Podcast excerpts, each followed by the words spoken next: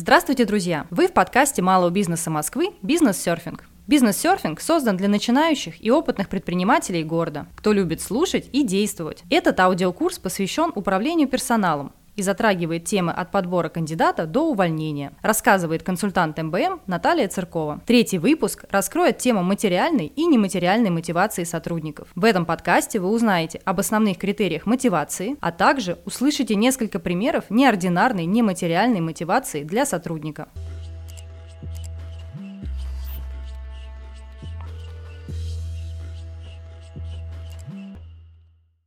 Продолжаем с темой удержания, где, как многие считают, основным, но далеко не единственным инструментом является мотивация, материальная и нематериальная.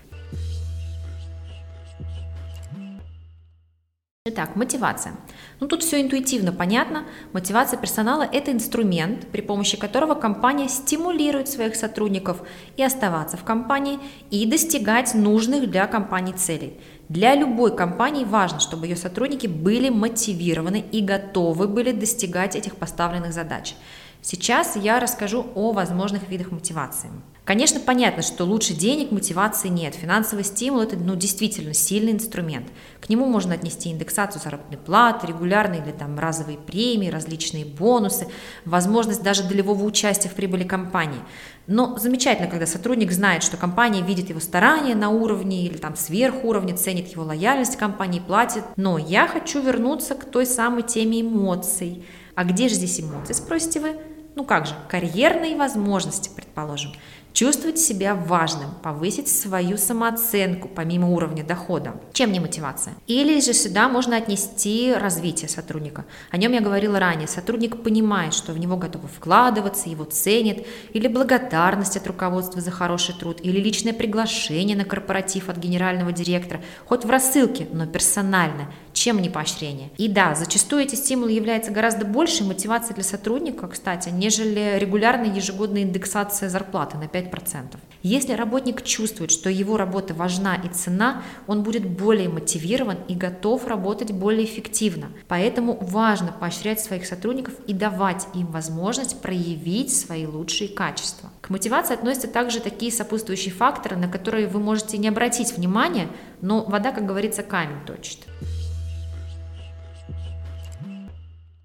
Факторы. Понимание целей – и стратегии компании. Я говорила об этом в предыдущем подкасте, что только прозрачность процессов от стратегии до целей создаст вот это некое единение команды, когда руководитель компании делится с сотрудниками как с равным, разработаны стратегии, целями, которыми идем дружно всей компанией.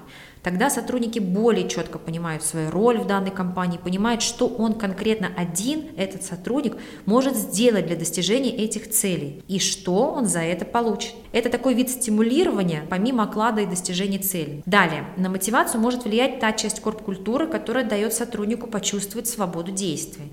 Сотрудник сам может влиять на свой рабочий процесс, самостоятельно принимать решения. Это тоже является частью мотивации. Как я говорила ранее, все мы разные психотипы, и для кого-то важна именно нематериальная мотивация. Их уровень лояльности поддерживается интересными задачами, адекватной обратной связью от руководителя, возможностями отвлечься, например, и попить кофе с коллегами, или выйти во время обеденного перерыва на террасу или веранду, которую руководство построило для отдыха сотрудников. Работодатель им дает э, свободу выбора в построении своего графика, в локации для работы, снабжает вкусными печеньками, выбором кофе, а вечером они пойдут в спортзал, который им оплатит работодатель за один год в компании или оплатил частично после прохождения испытательного срока. А лучшим работникам месяца дарили там, ценные подарки, путевки, технику. Эта схема, она хорошо работает очень, кстати, на производстве. Повышение квалификации за счет организации за границей, например, или какие-то командообразующие тренинги в игровой и деловой форме, поощрение ценными призами с возможностью выбора, комфортные условия труда, частая обратная связь от руководства, тоже мотивация, и об этом мы тоже говорили говорили,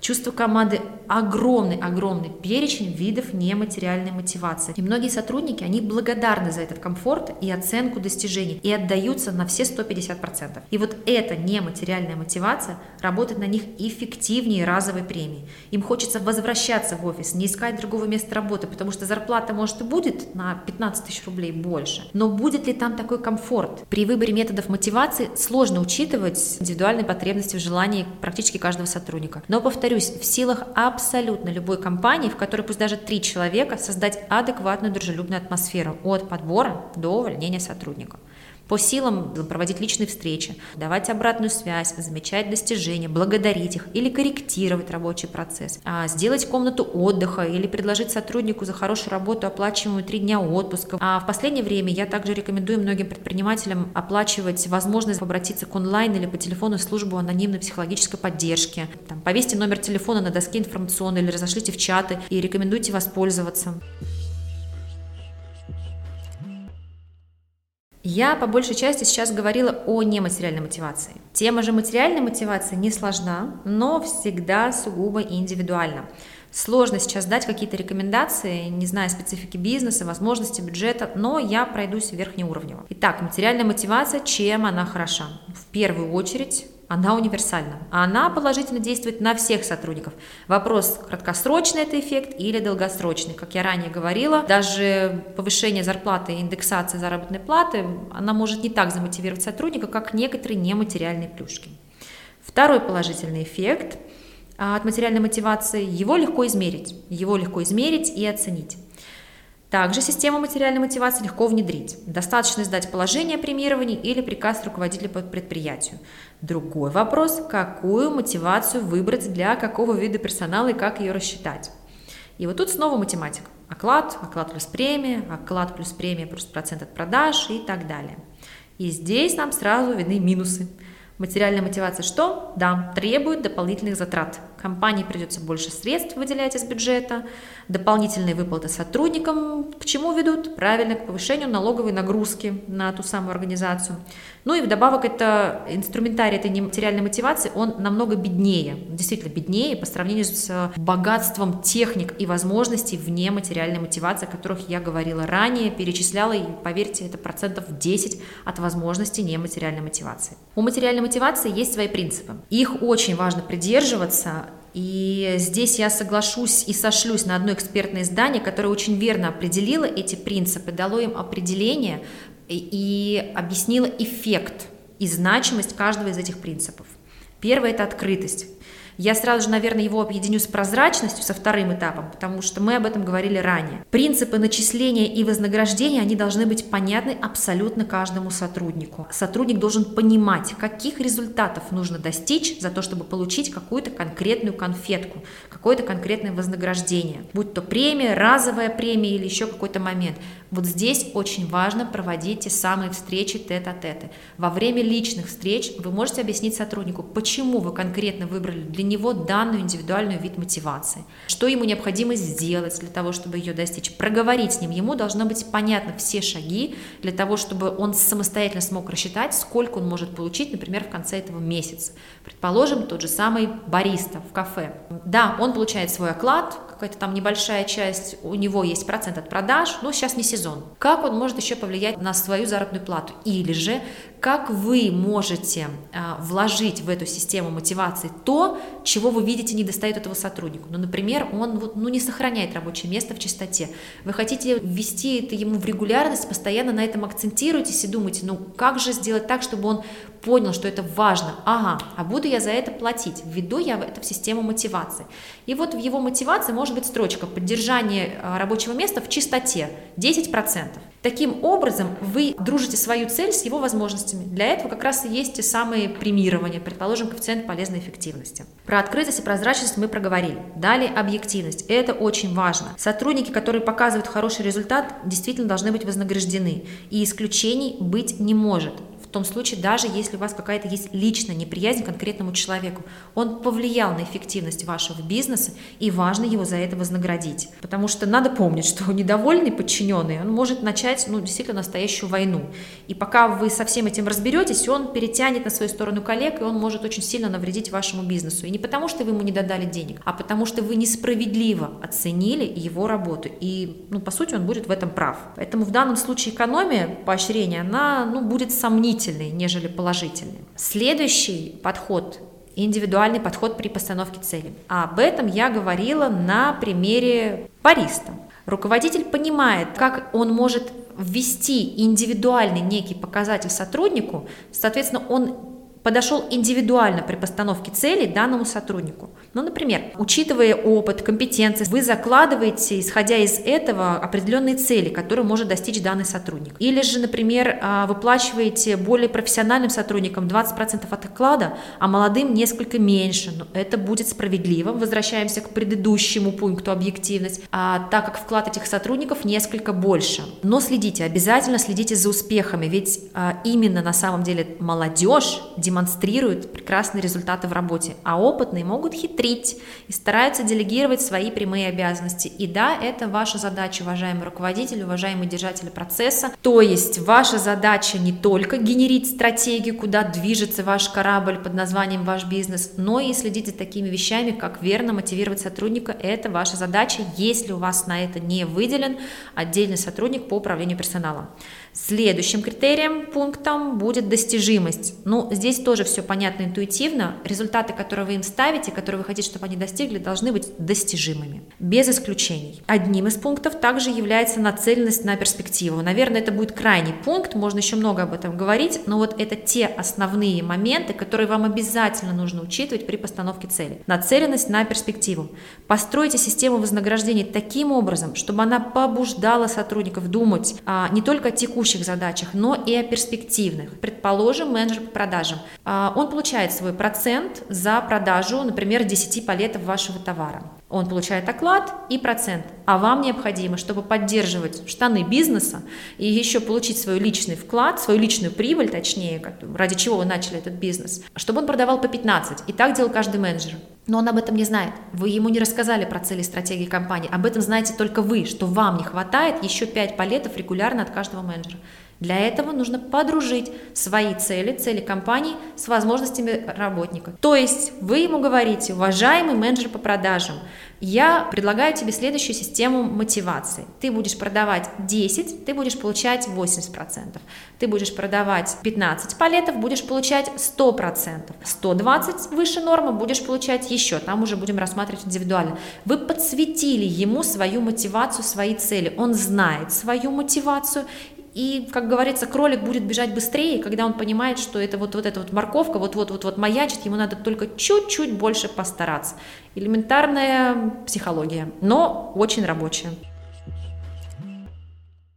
Далее, говоря о мотивации, я, наверное, поговорю о вообще видах мотивации. Одним из них, естественно, является самым первым – это заработная плата и ее регулярный пересмотр. То есть индексация за лояльность компании, за регулярный труд, э, за то, что сотрудник продолжает работать в этой компании много-много лет. Только за это уже компания может ну, действительно индексировать заработную плату, конечно, на свое усмотрение. Но тут есть ловушка. Повысив заработную плату единожды в качестве индексации, этого будут ждать все последующие годы. Хотя вот лично я, как сотрудник управления персоналом, плохого в этом не вижу. Если ваш бизнес получает прибыль, и она постоянно растет, ну, можно раз в пару лет, лет вознаграждать индексацией своих сотрудников за то, что они с вами на этом корабле плывут дальше, открывают новые грани и помогают расти вашему бизнесу. Следующим видом мотивации – премии и бонусы. Премии сотрудника зависят, понятно, от его вклада в общее дело. Моя рекомендация для усиления эффекта вот этого мотивационного от премии, размер ее должен быть не менее 25%. Пример с э, менеджером по продажам о том, как премия влияет на эффективность его и на получение нужного вам результата, я рассказала ранее. Есть еще бонусное вознаграждение. Оно заключается в выплатах, размер которых определяется прибылью. Варианты премии. Разовые премии, премии за регулярное своевременное исполнение обязанностей, премии за приверженность компании, о чем я говорила ранее, но там несколько иная система, бальная система премирования э, работников. Их огромное множество. Немного, прям буквально расскажу для того, чтобы была, у вас возможность как-то работать с этими инструментами, расскажу о разнице в них. Разовая премия, понятно, премия за некий ОВЗ. То есть сотрудник э, сделал некое особо важное задание, или же погасил пожар на производстве, или же вовремя увидел какой-то недочет, что, в общем-то, весь технологический процесс могло привести к краху. Он, он улучшил некий процесс, ему можно выплатить премию. Премирование за регулярное своевременное исполнение обязанностей, но это такая тоже мотивация. Сотрудник, имеющий лучшую выработку или постоянно выходящий на выработку в 100%, может раз в три месяца получать э, премию в размере одной зарплаты. Это вот ваша мотивация, сотрудники на том же самом производстве, кстати, это очень хорошо работает на производстве, понимают, что если они будут всегда все три месяца делать свою работу на 100%, не надо 120, на 100 достаточно. В конце месяца, в конце квартала они получат мотивацию в размере одной заработной платы. Есть же возможность получения премии за перевыполнение нормы. Здесь как раз идут те самые 120%. А, частота выплат, размер выплат, все зависит от ваших подходов индивидуально. Премирование за приверженность компании, я еще называю ее 13 зарплатой, многие ее называют 13 зарплатой. Все мы знаем, что это такое. Спасибо, что вы с нами были целый год. Это все было очень классно, эффективно, продуктивно. Вот вам 13 зарплата. Ну и бальная система премирования работников. В ее основе лежит принцип начисления баллов за достижение определенных показателей. Предположим, а, он сделал от 1 до 5, он получит 3 балла, от 5 до 10 он получит 5 баллов. Это один из вариаций тоже системы КПЭ, но вот такой несколько нестандартный. Его можно применять в различных системах, но в основном в сфере обслуживания. Есть еще много видов мотивации, материальные, нематериальные, говорить обо всех можно бесконечно. А большинство руководителей, кстати, думают, что КПЭ, тот самый, о котором я говорила ранее, это единственная верная мотивация после оклада. Сейчас я вам рассказала о разнообразии возможностей премирования, то есть удержания сотрудников в компании.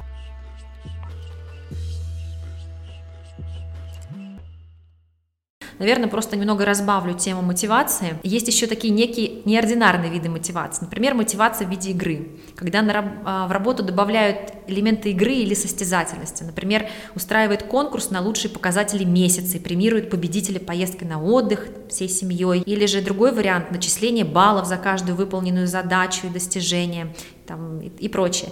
Есть еще такая а, мотивация, я отношу ее больше к нематериальной тоже мотивации, это необычное название должностей. Например, в компании Уолта Дисней или компании Apple времен еще Стива Джобса каждый сотрудник получал право на такую некую престижную должность. А, таким образом, сотрудники прачечных стали работниками текстильной службы, а молодых специалистов официально в контракте называли гениями. В результате персонал а, такой чувствовал уважение к себе, оно росло, к своему труду, и число увольнений в этих компаниях сократилось. Нематериальная мотивация, признание, один из видов. Или же э, есть такая нематериальная мотивация представитель бренда. Но этот способ мотивации, он хорошо работает для руководителей среднего и высшего звена, когда руководитель э, является признанным авторитетом в своей сфере и ориентируется на то, что этот руководитель представляет ту самую компанию. Вот если этот эксперт работает в этой компании, значит в этой компании, скорее всего, ну вот все на таком классном уровне. Есть еще более, конечно, жестокие виды мотивации, так называемые краш-тесты. Но это довольно жесткая форма мотивации, она подходит далеко не многим, но, кстати, кстати, эффективно в условиях кризиса. Руководителю, обычно среднего или высшего звена, дают срок, в течение которого он должен выполнить а, тот самый КП, иначе его уволят. Это не обязательно будет испытательный срок, это просто в рамках его деятельности на, на пятом году жизни ему дают срок. Если он его не исполняет, он увольняется. Уважаемый руководитель, ваша задача – создать продуктивную и эффективную команду. И стоит задуматься о том, как вы можете для этого помочь сотрудникам, что вы можете для этого сделать, начиная с самого начала жизненного цикла сотрудников, вне зависимости, напомню, от размеров вашего бизнеса.